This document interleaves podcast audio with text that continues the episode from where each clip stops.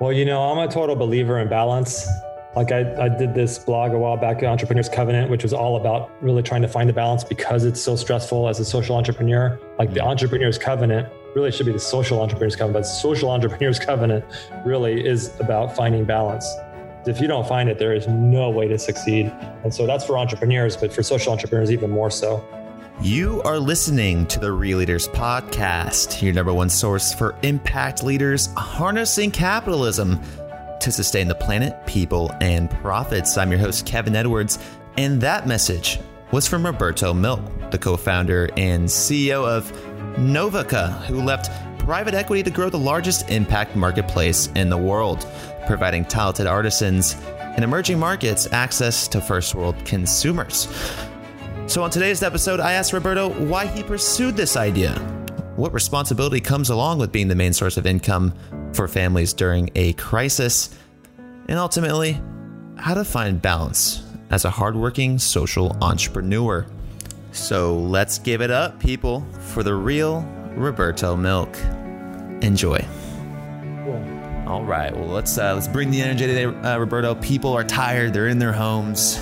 They uh, they might fall asleep during this episode, and that's the what we gotta avoid. So here we go. In five, four, three, two, and one, and welcome everyone to this episode of the Real Leaders Podcast. I'm your host Kevin Edwards. Joining us today is Roberto Milk, the CEO and co-founder of Novica. Novica. Novica. How do you pronounce that? Novica. Yeah. Novica, Navica, uh, Novica. you can say it any way you want, but Novica is the way we normally say it. Novica. Well, Roberto, we just want to appreciate you coming on the show today. Uh, we're happy to have you. And, and uh, for those out there listening to this, I'm excited today because I love speaking with social entrepreneurs. I hope that's what you can call yourself. I, I don't want to label you, but this, I love speaking with social entrepreneurs. Why? Because they have to solve business problems in socially constructive and creative ways. So, Roberto, the first question I have for you today is what problem did you set out to solve?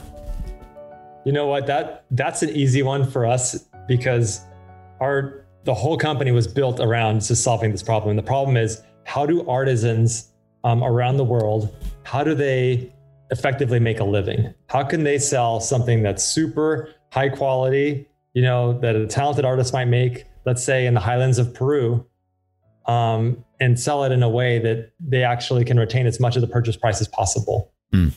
Right. Okay. So by by going through the middleman and going through other different sources, they're losing money, is what you're saying, and you want to solve that. Yeah.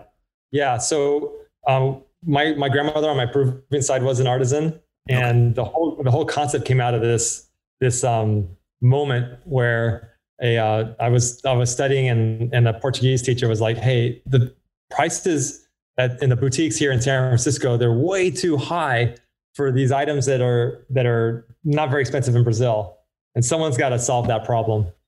And so that's and that started with that. It was just figuring out a way to solve that problem. How come like a ten dollar really nice piece in Brazil sells for hundred dollars in the states? How do we cut out all the middlemen? How to create all the efficiencies so artists can make more and customers can pay less? So let's w- maybe walk our audience through an example. Let's take like a handbag. Maybe okay. explain to our audience how an artisan would make more money in producing a handbag in Guatemala. Yeah. So a, a handbag in Guatemala um, might like a really really nice one might cost about ten dollars. So and and that's like that that's that that's like a pretty top of the line, you know, handmade, really nicely done you know handbags some of the best stuff that we've got on the site right? And then and then that those handbags in the states um, if they make it to the states then they might be like 50 60 70 80 dollars right? Maybe even 100 dollars right? And so then and that's because from the village it goes so the the handbags are often by women right? So so in the village um, the woman that might be making that she might be working with a village middleman. The village middleman is then working with someone in a bigger city like Antigua or Guatemala City. And then they might be selling it on a trade in a trade show or something to an international distributor who then a retailer buys it from and then the customer buys it. So there's like a ton of middlemen in the way, right? Right. And um, and so our whole thing is how do we find that artist first? It's hard to find the artists. How do we find the artist? And then when we find the artist, we're like, hey, make the best possible item you can and set your own price. And it can be higher than like the $10. You like charge 15, but make it like make it way better. Right. Mm-hmm. And then it re- and on our side, it'll retail for like 40, $30, something like that. So the customer pays a lot less and the artist makes more. Um, that that was the original game. How do we do that? How do we make it do that at scale? Like provide a platform for artists all over um, to actually sell to the world market and, and do it in a more effective way. It's simple, right? So each person that touches that product adds value to it, and therefore the price is jacked up, and the person who makes that product is receiving less of that money. So yeah. now, when you say you want to bring and make it more accessible, and you say we want to find these artisans, how did you do that? That and and really explain to our audience what this impact marketplace looks like. Well, so so originally, you know, there's so there's all these middlemen, right? And may, they make it really hard to find the artist. So you might go to like a a store or a market in in Peru or in Thailand, and you might be looking for the artist. It's super hard to find that artist, right? And there are pretty nice middlemen. Like they're like, okay, they're they're they're pretty they're do they're, they're doing their job. And so every time some it passes hands, like they're it's not an easy business. So someone's they're taking their markup and it, it, usually is about 2x every time every every step of the way mm. right for the internet. The local middlemen will take 2x and and so and usually they're pretty but some middlemen they're like super dangerous you know it's like we've had confrontations where oh jeez. Like, like what? not, what like what? Oh like one of our one of our guys in in guatemala he was like chased out of a market with a gun. They're oh, really? you are not you know but usually they'll play ball because it'll be like oh hey we're really looking for the person that made this piece and we're not competing. We're not we're not going to we're not selling at a local market. We're just going to make their life better and then you'll you'll be able to keep working with them. We're not trying to cut out the middlemen mm. you know from from their current thing that they do whatever they're doing. We just want to give the artist we want to go right to the source and give the artist an opportunity to like tell their story. The artists sometimes are so hidden it's like when we're like hey we want to tell your story we do these long bios you know we, you know um, they're just like they're it's like what is this? This is incredible. Right. You know, because it's all about they want we want them to sign the piece. We want them to, to tell their whole story. And um and it's the company's really worked, you know, to date, we're almost at like 99.6 million sent to artists. So we've sent almost $100 million to artists over the years. That's incredible. That's absolutely incredible. So uh, I was getting a little hint there, a little taste of some of the problems and challenges that you've had to run into along the way. So let's think about this a little bit. Let's let's stick with this example of Guatemala. Mm-hmm. Now, if I'm a handbag artisan, now would mm-hmm. I can do I have internet access where I can go online, build my profile, get in connection with you, and then also if I've been using these distributors, uh, if I create 20 handbags and I don't want to sell them to the flea market, I want to sell them to the United States, bring first world access. Um, yeah. Like, how do I get in contact with you so that my product reaches that customer? Well, okay. So a few a few different things. So you might you might have a phone to it gives you internet access these okay. days. So a lot of people are getting getting online via via phone, um, which is awesome. It's like we've we've leapfrogged in a lot of our markets. We've leapfrogged kind of like the technology, you know, divide, and and that's that's giving that's accessibility a lot of it's it is big. Yeah it's cool. Um, but usually you, you, know you're not selling much online. And so um, and then in, in many of the cases of our artists it's usually their kids that are um, internet savvy. So the kids might be helping mm. them with like maybe a social media page or something like that. But um but really the um when they hear about us then they come and and we accept right now one out of three or four artists so they'll come and they'll show their products and and um, and we'll be like okay yeah that's you guys you can be accepted or into the system. And then it's like it's a huge it's a huge hit for them. Um, if if they don't if we're like oh you know what the, the quality's not quite good enough then um then we ask them to come back in six months or a year and make some improvements. Um so that's kind of the way that works. Um and in terms of um in terms of how they so how how they how they work with us um, we have offices all over the world. Um, and in these offices, um, they're constantly looking for artists. And, and myself and my wife and even my kids, like they, they've, uh, they've gone on some of these journeys where we look for artists. And it's, um, it's, it's hard. Like in Guatemala, um, there was this one um, sculpture that we found in the market that was awesome. It was so great. It was this highly detailed um, uh, uh, um, Mayan god, mm. super nicely carved. And we're like, we have to find this artist. And we knew, um, we knew where, like the area, but we didn't know anything more. It was this area called Lake Atitlan that anyone that's been to Guatemala, it's just a beautiful area, this lake in the highlands. And so we went there and we're looking for the artist.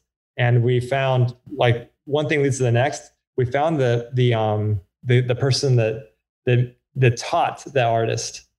And that teacher is like a, he's, he had sculptures that have been in several museums in the States. And yet he was living in pretty tough conditions. And when we found him, we're like, man, you are such a man. So, so we're like, you made this? He's like, no, I taught the person that made this. Look, I can make that. Let's and help I'm, you out. Yeah. Yeah. And so, and it's been, it's been life changing for him. Um, and so that's just like an example of, of like how we find artists. And it, it's usually there's a journey and there's a discovery and then the artist's life has changed. Now, I didn't even think about that. Now, I'm just, you know, I've been to Mexico a few times. Um, I haven't, yeah, I haven't, you know, my world travel is, is very minimal. I wish it was more. I wish it was more, Roberto, but it's not. But but when I've been to, I think it was Cozumel last.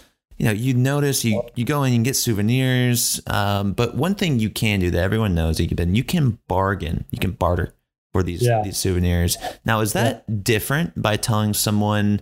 Listen, like you can't barter with your products. We're going to get it. We're going to sell it at this price only. And you may not make as much or, or you know, how does that work? What is their con- the conception of uh, just having an initial flat fee or price? Yeah, no, we're so we're we don't really roll that way. yeah, so, sure. but you know, like ro- going with the Cozumel example. So so Cozumel, I mean, there's a lot of tourist shops and stuff. And if you go to one of those and you ask them, you're like, okay, who made this? Almost always the response is going to be, I did, right? right. You know, or my or my sister or someone, you know, they made, and, but almost everything in Cozumel they're bringing from other parts of Mexico. Mm-hmm. And so like that's really a journey. Like if you want to find one of those artists, you're like you find something you fall in love with, you're like, I got to discover this person. Usually the first bartering for us is we're bargaining with the person at the stand to give us the contact information. So mm. we're like, okay, will you tell me who bought this if I buy five pieces, you know, or if I give you $50 or like whatever it is, we have artisan finder fees and all kinds of stuff like that. And so then usually they'll play ball, but if they don't, then it's like a whole, like, at least tell me the city or the village or whatever. And then we go and we get the piece and we go find it. When we find the artist, it's the opposite. So whatever they were selling that for at Cozumel, I guarantee you the, the, the best price that you could have bartered for, let's say that it was a $10 piece and you, they're like, okay, we'll sell it for four they're probably buying it for like two, mm. like price that they're getting it at. So, so like, so they're starting way high for, for tourists and then you're kind of getting your price or whatever. But then when we go to that artist, when we find that artist, we, we go to the artist, we're like, your life has changed because now, okay, first of all, they get a interest-free loan working with us. So, and that's either done straight through us with our customers or it's done on Kiva. Um, so I don't know if, if, if, like for your listeners that that um, that that haven't heard of Kiva, it's this incredible um, nonprofit website, Kiva.org, and they've lent o- almost or actually over a billion in small um, chunks through all these individual people like you and me um, to people all over the world. And so our artists, they're really popular on Kiva. They put their loans up and and we get them their funds really fast. And so that artist, they can get a starter loan and um, and they can immediately start giving us. And we're like, hey, if if they're charging ten dollars at Cozumel, you can get that ten bucks. You can get more, mm. and, but you and so they can start it at twelve or fifteen. We'll see, and they it's total transparency because then they see where the retail price goes and they can move it. They can they can increase or decrease their price, and more than likely that product, like the like if it's in a boutique in the states, if it's high quality enough to be in a boutique, like we also we have to upgrade quality a lot right? Mm. So we're taking the best, like our stuff is super nice quality. You can close your eyes and pick anything on the website as a gift, and it's like super, super nice quality. And so that quality is getting better. We're like, look, use better materials, use all, the most time that you can, you know, because you're going to create a following. So, you know, you bet you better do it really nicely. And so, and they do, they love that. They're always, they're always told to, Hey, cut corners, make it cheaper, you know, do it, you know, make it faster. And so we're like, no, make it slower, do it well we want your best stuff and then we want you to charge more for it and then and then the um, because we're cutting all the middlemen the customers get a really great deal so they're getting a value deal and the artist is getting a higher price. It, it, it's it's a really cool business model. Like I, I I've always like thought if someone ever had that business model, like what what that would be like, how they would operate that. Uh, and so when we came across your company, I'm like, man, like this is gonna be a great interview. I'm super excited for it. But what interests me more are like the stories behind the building of the company and the struggles and and the, the moments that stick out to you. So the, the the question I have for you, Roberto, is do you remember your first like artisan that came on the website as well as do you remember the first sale that came through? Yeah. yeah. Yeah. Yeah, no, those are good memories. Man, it was incredible because we were we were bringing on artists and they were so on like it's hard to, when you don't have a website, you know, to to convince people to do to to give you products and to to let you photograph them because people are really like with art, people are really careful. They're like, oh, wait a minute, sure, you know, who's this person about to photograph my art, you know? And we started we started with four different countries. Um, my wife's Brazilian so her her brother Fabio ran the uh, the Rio operation, and he was going to all the art fairs and stuff and getting artists online. And there was this one guy, this one artist named uh, Luis Antonio, and he is so talented. And um, and he was the one who I think um, he got on first from Brazil. He was our first artist live in Brazil. And then and we had Ghana going because in my investment banking uh, connections, uh, there was this guy who was from Ghana, and he set us up with with with his his uh, distant relatives there, and and then we had Central America going, and we had Mexico, and we had we had um, Peru with my cousin, and so we had all these little little hubs going, and that's we were like we were thinking really big from the beginning. We're like, if we're gonna do this, we're gonna do it big, and and we all left respective jobs and stuff like that. And we're like, man, we're gonna we're gonna make this happen. And um and I remember that when we launched the site, we were waiting for that first order and it came through for this um, musical instrument from Peru. it was a panpipe from Peru, nice. and uh, someone someone bought it, and and uh, then we the system was totally kludgy back then. We were like calling the Peru office. We are like, hey hey Eduardo, that was my cousin running the stuff in Peru out of out of his garage.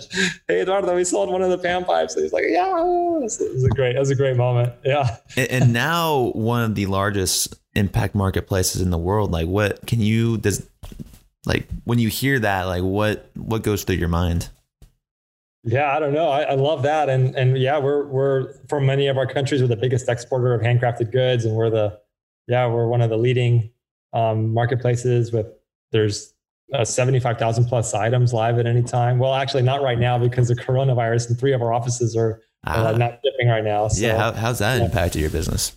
Oh, it's been crazy. It's really? been crazy, crazy. It's been one of those things where where it's been a roller coaster the last few weeks, you know, and um, we got on it early because um, we have a lot of relationships in Italy. And so Italy just really mm. started scaring us. And we were like, man, this is really bad. And so we were on with all of our offices doing these. There's about 150 people that work for the company. So we were on with our with our reps and our teams in different locations. And we're like, we're like, guys, we got to take this seriously. You know, get face masks, get sanitizer, we're gonna let's create clean rooms out of our packing areas. They're already pretty, you know, clean. We have mm. separate areas and stuff, but we're like, let's turn them into clean rooms and um, let's be prepared. And they're like, what are you talking about? This is just this is like a woo, a China thing, right? And what you know, and and things changed so fast in just the course of 14 days, really, yeah. from when we first started having those calls, and there was all this resistance and. In Asia, everybody's like, "Oh yeah, yeah, we'll wear face masks. That's all good." You know, it's not, not a big thing because our Thai team, our Bali team that was just like they our Bali team they go to the office and most of them um, drive um, motor scooters. And when they get they're using helmets or face masks anyways. So it's like totally culturally not not a thing. And in Latin America for example there was massive resistance. We're like no way I'm not going to put one of those things on. It's hot it's uncomfortable. So we're like no guys we need to we need to do this. And so we created clean room procedures and and um and we then got the offices that have that have come down we've got them back up with humanitarian permits. So um, artists right now they're in dire need. It is no joke because they there's no tourists. There's oh so yeah travel. sure. It is really we are getting the the most um, kind of like heartfelt and and tough messages from people where they're like they just don't know. They're like there's this um, widow. Her, her, name is Zandra from from from Guatemala, and she's like I I'm a widow with three kids, and my jewelry sales there's nothing from tourists, and we just we have to sell more through you guys. It's just so important right now. We're like yeah yeah we'll promote you, we'll get you up there, you know. And she's got this most the most beautiful jade jewelry, but she's just like she's so worried. And then our Peruvian artist right now, Peru is in full lockdown like like full like like draconian lockdown where there's no you can't there's no shipping there's no so like so central america we've got a humanitarian permit to export peru there's nothing right now and those artists are freaking out. They're like how am i supposed to provide for my family next week? We just don't have the funds for it. Mm. and we're, we're just we're trying to get that permit up with the government you know because everything's i mean the artists our artists make stuff at home. They're like producing like we're the perfect system for the governments that are worried about you know village economies in this in this crazy moment of time right now because artists are safely making stuff at home almost all of our our artists make things at home mm. and then they can deliver safely once a month to our office and then the stuff goes into quarantine and it gets dropped off and the offices the offices are large offices you know they just come in they get buzzed in they come in there's no contact you know and then the items stay for 48 hours in quarantine and then we move them into inventory and then we ship and the artist just gets paid. They get their loans or they get paid every two weeks.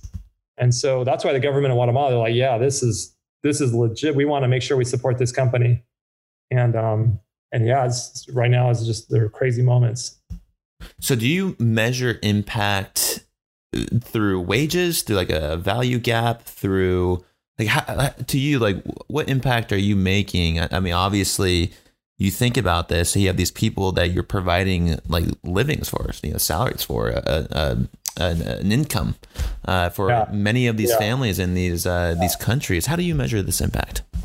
Yeah, cool. So everything starts with with, but basically it starts from a fair trade perspective, right? So everything is done from a perspective of, hey, is that is that price that you're giving us? Is that like is that a good price for you? Do you do you want to do you want to try to make a better margin on it? Mm. Or is that the, or do you want to try to move move more products? Are you happy with this? So like there's a whole conversation about price with the artist. And so and we love that. It's like our whole thing. Like just that just that conversation um, sets up the um, the whole relationship. The artist immediately get like understands, hey, this is a partnership. This is a total partnership. We we we want to sell as many other items as possible, and we want them to to to succeed as much as we can, right? Mm. And it's not based on us eking out more profit from the artist or anything like that. It's like, how do we competitively sell their goods the best way possible, right? And how can they make the best items so that our customers love their items and continue to support them, mm-hmm. right? And so, so it starts from that standpoint. And then, like the whole working relationship is one where we like get them loans so they can build capacity. They're like a lot of our artists, they're they're sometimes hiring people for the very first time in their lives. They're like, okay, this is working well, I don't want to do all this myself or I can't. We're like, okay, hire hire some people. Usually it's like, okay, I'm gonna hire my cousin or my sister, or like, you know, it's like usually within the family. Um, it's very cottage industry that way. But then but then they start, so they're growing capacity. Then they're like, okay, I need to buy a, like stock of like leather or you know gemstones if they're making jewelry or alpaca wool if they're making uh, alpaca sweaters in Peru or whatever it is that they're buying. They're like now they're like buying materials and they're they're so it's going up and down the value chain too. And it's it's really cool. They're they're each each artist really is an an individual social entrepreneur, you know, and so we're providing the platform for them. And really quick for people that are just interested, like, oh, I want to help out right now. Like, where do they go? They go to novica.com. Yeah, novica.com.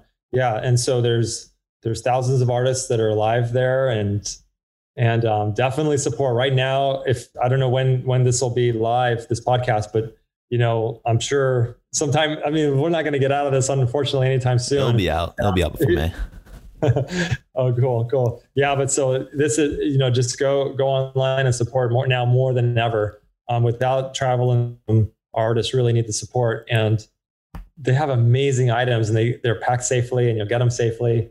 Um, so definitely support. There are so many nice, nice items that are made by master artists. You know, so each of our artists usually they're the best of the best in each of their fields, and we call it a lot of times the World Cup of arts and crafts. Like many of our countries are soccer countries, you know? Yeah. And I'm a soccer player too. So it's like, okay, this is like the World Cup of arts and crafts. And um, and they're they really are. We're working with the best of the best of the best. And um, and they're motivated and love to tell their stories and love to make everything lots of love and attention and the detail and everything. And so you can't go wrong on anything on the site. Yeah, you played uh, semi-professionally, right? Yeah, yeah, I was a semi-pro player, and now now I coach. That's my thing. I coach a lot, and um, and these days I'm doing a lot of virtual sessions. yeah. so, sure. but yeah, yeah, I've got I've got four kids, and so I've coached I've coached all four of them. Yeah. Grew up playing soccer. Did you play in college? Did you just no, go straight I, to the I did. I played I played semi-pro um, as I was going to college, and then for the first year, and then that was it. I was done. Oh, okay. I got I, when I went to Stanford and the, the team the, the soccer team at Stanford was so good. Yeah. Like they were when I was there, they were the national champions. And I was I was always younger. I was a small, I was a small, like I was we were just my family just has late bloomer blood. And so when I was 17, I probably looked 15 and I got into I got into the college at 17. I was a year younger. I got into college a year younger and I was like I felt like a lot younger. But um the coach was like, okay, maybe your senior year. I was like, no, I'm not. I didn't come here to, to play soccer. I came here to, to study and, and to have fun. Yeah. So, well, yeah. I'm a Pac 12 guy too. So we're all champions, you know? Yeah. nice. nice. Yeah, definitely. So, uh, our audience is probably listening to this right now. And they're probably like, Kevin, did, did you miss the part where he said that he was in investment banking? Um, Roberto, what drew you to investment banking? And then how does someone go from, you know, Uh, private equity to you know just looking at numbers all day and making those deals. I'm just uh, throwing that as a big assumption obviously but looking at numbers all day to then this purposeful meaningful impact where you're really just doing this to transform lives. Yeah. Yeah it's it, it really it, it was quite a journey. You know i think it started even like when i was young you know my my grandparents were missionaries on my dad's side and my dad was in the peace corps and we took all these really low budget trips that were like it's impossible to replicate them now. It's just like they're the they're the best in the world. Where my brother and my best friend Charles and and and my both of my grandmas, my my dad would just throw us all into into a van with my mom and cousins and the whole family, and we would just drive to you know to Mexico and go on these like we'd stay in the cheapest places that were awesome. They were so oh, cool, yeah. and um and we basically grew up you know buying from artists in local markets and just exploring the world. And and that was so valuable um, those low, low, budget travels. And then um and so it was kind of always kind of there was an indoctrination i guess of like hey what are you going to do with the world? What are you going to do to you know for others?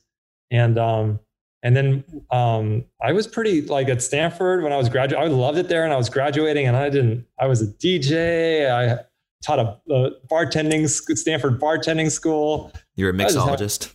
Had, yeah, I was a mixologist, a semi-pro mixologist. you know, I was a teacher before I was even good at it, really, and um, and and basically, I didn't know what to do next, and I I was lost, and I knew that that I wanted to do something entrepreneurial. But I also had to be practical. So I, was, I, mean, I guess I was going to go to law school. That was my default. I didn't know what I was going to do and um, and then that that idea came up with this Portuguese teacher my senior year, and uh, my girlfriend, uh, who's my wife now, but my girlfriend, um, she really encouraged it. She's like, "Ah, you need to make this happen." And then her mother was with the United Nations in between missions. She had just finished the mission in El Salvador, and she was a human rights officer for the United Nations. Oh wow! And my wife is like, "Hey, you got to talk to my mom." Yeah, because she, I think, would like this idea. But so so I called my girlfriend's mother and that was so awkward. I was nervous. I was so awkward. I, we had just been dating for like three or four weeks, and she told her mom about me a little bit. But I was like, man, this is the first time, and I, am going to pitch her a business idea. Yeah, so, who is this guy? exactly. And so, but I did. I talked to her about it, and she's like, wow. She's like, that's that's pretty. She's like, I've always really liked handmade goods and liked working with the artisans and and refugee situations. A lot of times um, artisans, like a lot of the refugees are artisans themselves too. And, um, and so she's like, if you do this, you know, I'll, um, I'll join you guys. And so we're like, oh man, this is pretty serious. We gotta, we gotta make this happen. And um, at that point, a lot of my friends were were um, were interviewing for investment banking positions, and I was like, oh, I guess that's that's I should do that, you know.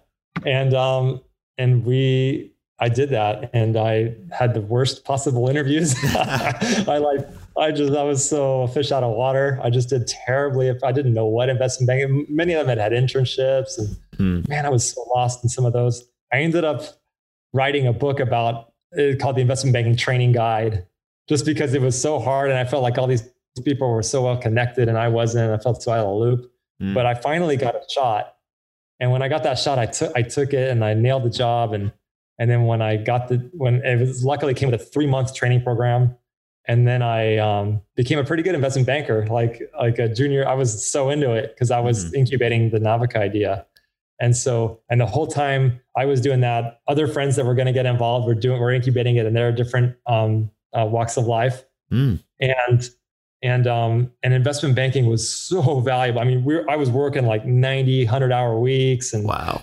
learning so much, and and I I got in the private equity group in our bank because I really wanted to learn how to raise money for for small companies like venture capital and stuff. Mm-hmm. And so, and then um, when I quit um, banking, I went from analyst to associate, and then when I was an associate, then I, I when I quit, um, a lot of um, my my boss at the time and and a lot of a lot of the people that worked in our office, they they were our seed investors. They're like, okay, what are you gonna do? They're like, okay, we'll, we'll back you, and that was that was super valuable too.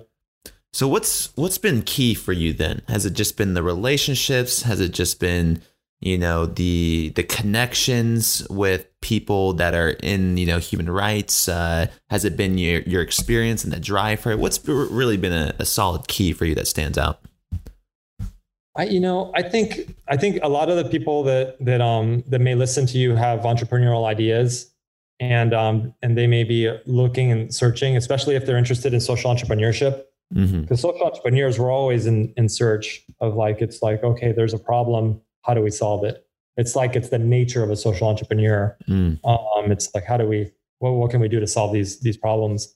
And um and i think i think for i think for a lot of a lot of it is it's it's listening.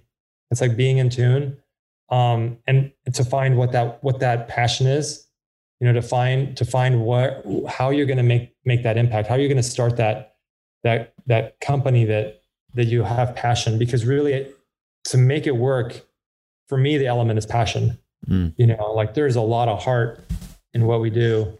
And and um and and we're so lucky to have found that like i know i know friends that that are social entrepreneurs that end up um, not finding something they're like they find something because they have a problem that they want to address but they're not particularly passionate about it and so it becomes that because already being a social entrepreneur is harder. Being an entrepreneur is hard. And then when you put like, when you put people's lives on the line, when it's like, okay, this is important. Like for us right now, this is important. Why? Because if we don't sell this week, you know, then people in the middle of this, this virus situation, they're not able to have, there's no other economic activity that they, you know, so it like lives are on the line. And so when you put, when, when you put that on the table, like it becomes that much more um, fulfilling, but that much more stressful. Mm. Like it's why we work the, the, the long hours. It's why we work as hard as we do.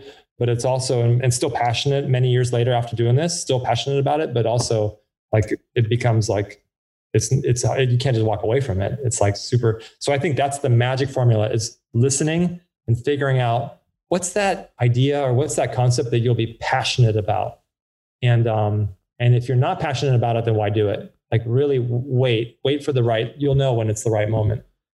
So for maybe entrepreneurs listening to this right now, um, it, it, it's it you it's coming off that you know when you're a social entrepreneur you're dealing with a lot of pressure i'm sure you've been doing this for so long you're used to it now but any advice to someone out there who um, it, it feels like they have a lot of pressure on them uh, like, how do you mitigate that stress, and what are some things that have worked for you?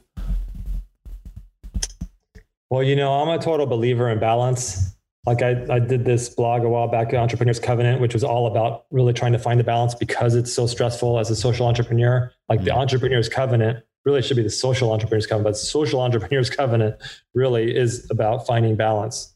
If you don't find it, there is no way to succeed. And so that's for entrepreneurs, but for social entrepreneurs, even more so. Mm. So that was the entrepreneurs covenant. It was find that balance. And for me, um, it's all about it's all about um, a few kind of key things that that I that I do. But one of them is just trying to break a sweat as much as you can, because like you can exercise or whatever, but if you don't break a sweat, you're not really exercising. Like, how do you really how do you break a sweat? And when you break a sweat, like I don't know if, if about you, but like for me, like I just feel the anxiety kind of just like mm-hmm. especially if it's something I love to do like soccer, then I'm not even thinking about the exercise or the sweat. I'm just like I'm just in it and it's a whole that is such a stress reliever for me and I really miss that right now. I'm really missing that I haven't played a soccer game in a month. It is killing yeah. me. It is yeah. killing me. And yeah. that's what people are dealing with right now, you know, staying inside um, yeah. You know, uh, it's very, very easy to, you know, go to the couch right after work. Um, you know, I, I, work from remotely, you know, since the our inception of Realtor, so it hasn't changed for me at all. It's, but I, I do remember when we started out, it's very difficult to build those habits to go outside to make sure that you're holding yourself accountable for uh, staying, you know, fit and healthy. And you're totally right. It's like a flush when you break that sweat. It's a complete shift of, uh, of a mind state. Um, yeah. So that's definitely something that's helped me. I'm nowhere near the level of you at all. But for anybody listening out there, whether you're just starting up or um, you're in school still, uh, it's a great, great tool to use. Um, but I, okay, so we, I have a couple of things for you really quick, and uh, actually, let's stay on this con this concept of finding balance. Um, I have been to Bali.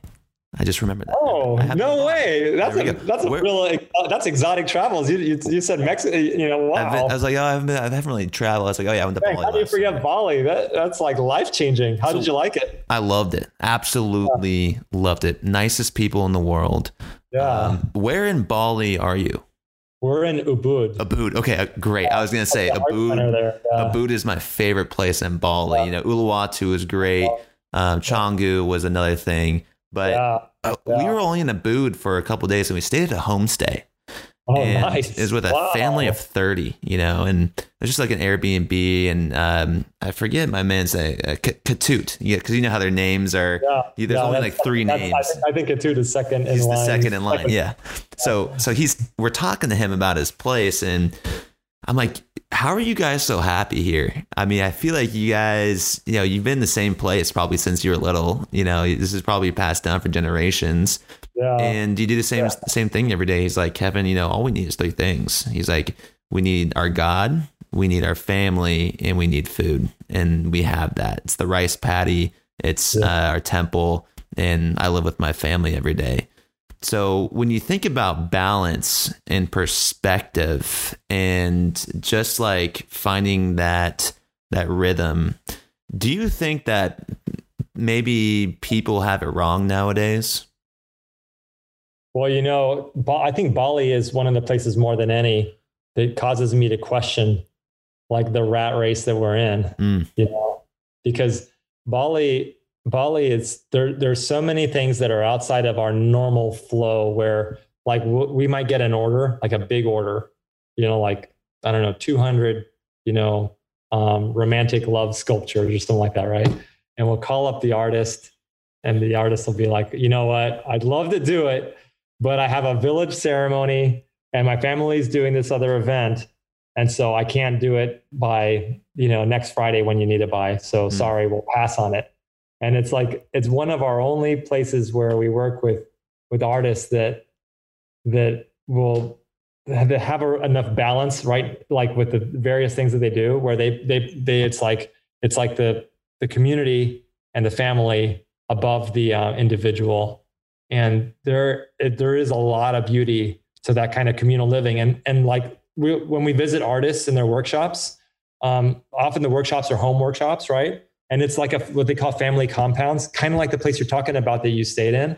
That's very typical for Bali. And we'll go and we'll show up, and there'll be it'll be like a family compound, and and and the carver will be over in a corner carving, and and everything is so integrated with nature, right? Like most of the carvers, they'll be barefoot and they'll be like totally like totally at one with with nature and the greener, the lush beauty all around. And um and I I really do think every time I go to Bali, I'm like, wow, that's like a lesson in in how there's other things in life than than our kind of crazy right? Like we're like we're on a path to hit a billion. We want to send we have sent a hundred million dollars to artists, and we're like we got to do a, a billion because we right. want to make an impact in so many people's lives, and it's like this whole push, and um, and really it's um, it's sorry, phone is blowing up over here.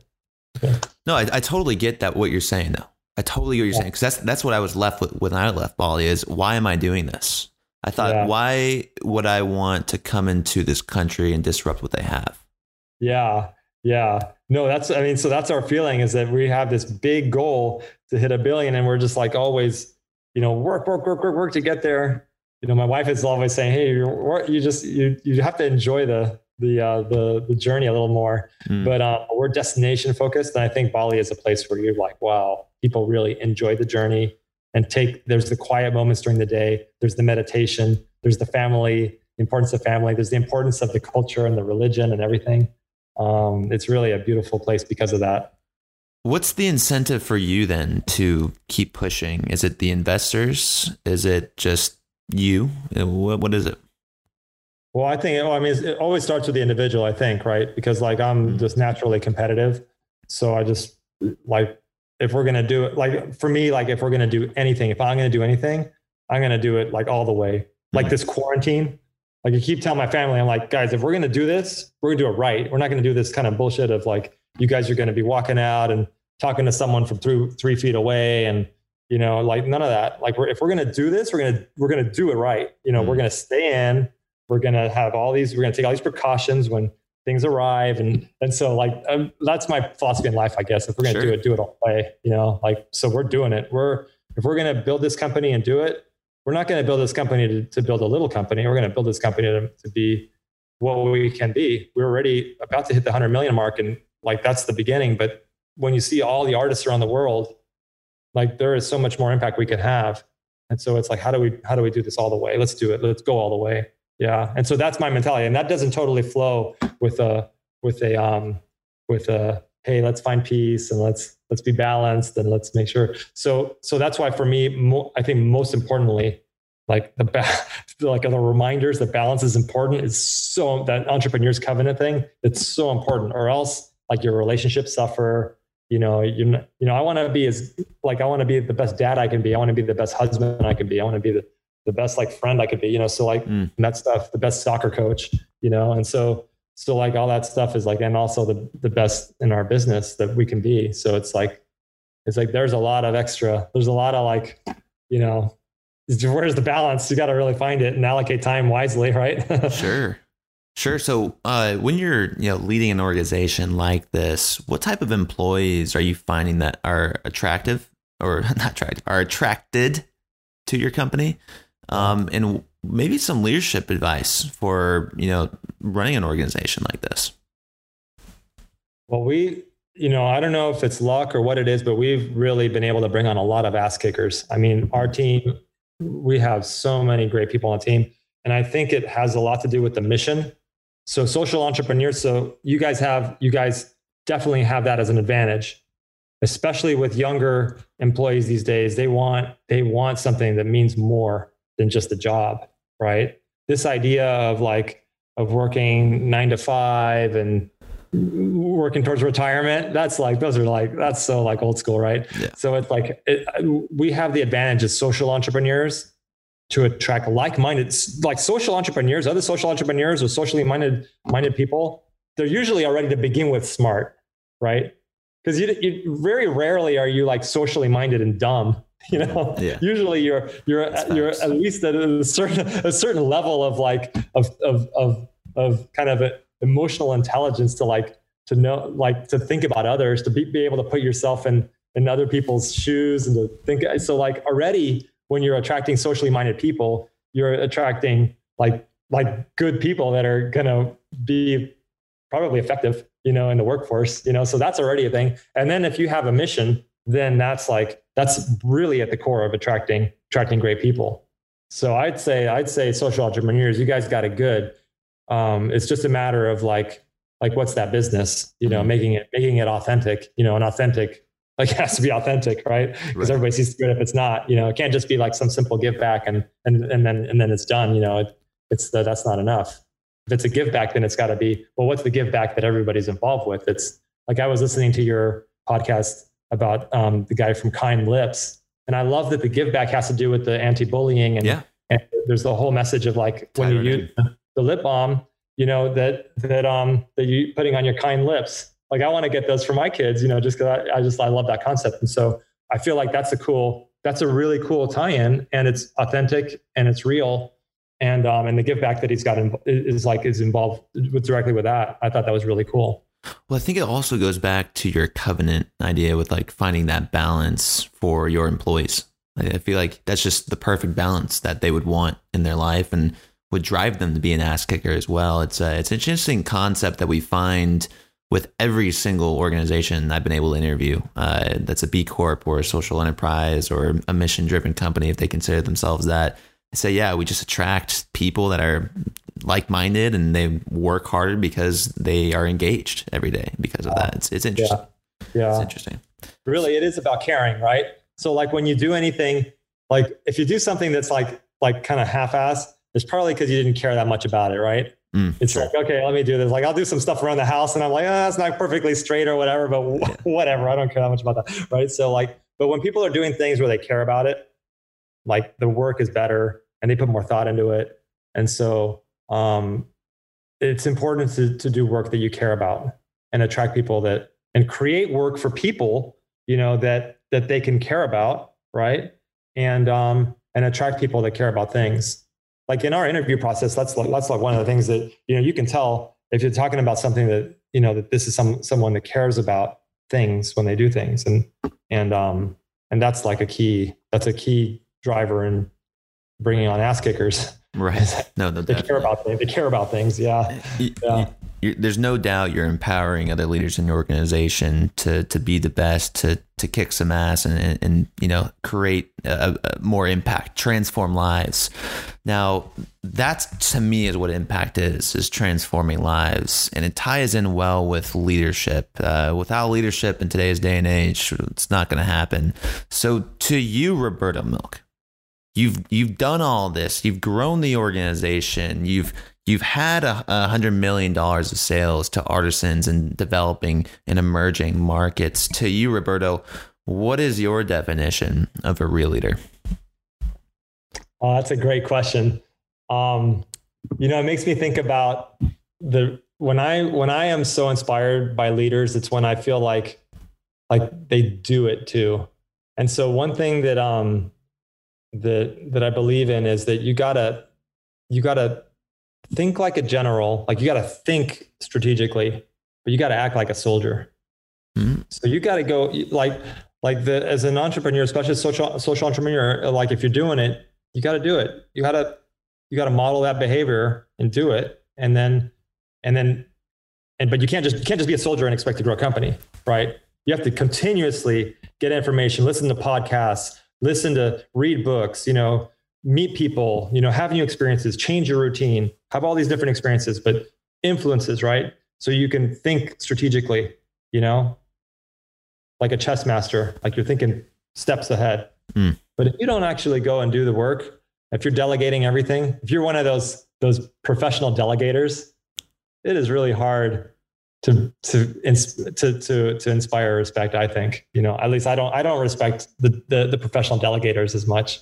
Um, although that's an art, but I don't. I just I love to see leaders that are that roll up their sleeves and and they they just get get in the trenches and they make it happen.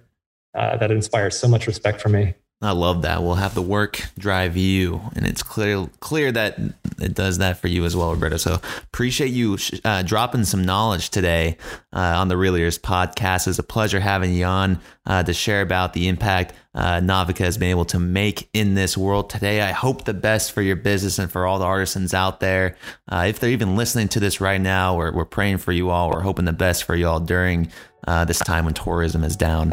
Uh, so uh, best of luck uh, with Navica in the future. Uh, for people going out there, it's, it's navica.com. Is that right? Is that what you said? Yeah, yeah, navica.com or novica.com. Yeah, Novica, Novica. I'll yep. get it right one of these days. No, we say it both ways. We, it's, it's a it's a multilingual word that is pronounced all different ways in all over different countries. What does it stand for? Out of curiosity. We were looking for exactly that a vowel, a consonant vowel pattern that could be incorporated in the local language of every single place that we were thinking about opening. Ah, okay. We, we looked at Nov- Novica because we were looking at Nova as a new system that we were building. Like, oh, it's like a Nova, like Novus, like a so Novica. Yeah, and so it's Novica or Navica or Novica. It's like we got to do a video with that because uh, like everybody's like, how do you pronounce it? and uh, I don't think I give a good response when I'm like, you can pronounce it anyway. well, I, I, actually was going to call it Novica before the show. I like Novica. I'll stick with that one. Next time I'm in Puerto Rico, Puerto Rico, Novica. We love it. Rob, appreciate you coming on the show today. It's been a pleasure having you on. I hope our audience has learned as much as I did today. Uh, for Roberto Milk, uh, I'm Kevin Edwards asking you to go out there, think like a general, act like a soldier, and always, folks, keep it real. Thanks, Roberto. Awesome. Thank you. All right, good people, and thank you for tuning into this episode of the Real Leaders Podcast. We hope you enjoyed it as much as we did. And if you haven't yet subscribed or told your friends about this podcast, please, by all means, hit the subscribe button to start receiving notifications of this podcast. And for lucky listeners today, you are going to walk away with a free magazine. All you got to do is go to real-leaders.com slash subscribe and use coupon code podcast25 at checkout to receive your first magazine for free with a one year subscription. That's four magazines for the price of three. Again, folks, coupon code podcast25. If you're a visual learner and you want to watch this interview on your computer or TV with friends and family, make sure to subscribe to our new YouTube channel. It's at Real Leaders Magazine to see all of our interviews with guests who are harnessing capitalism to sustain the planet, people, and profits. Thanks again, folks, for being a real leader, and stay tuned for the next episode of the Real Leaders Podcast.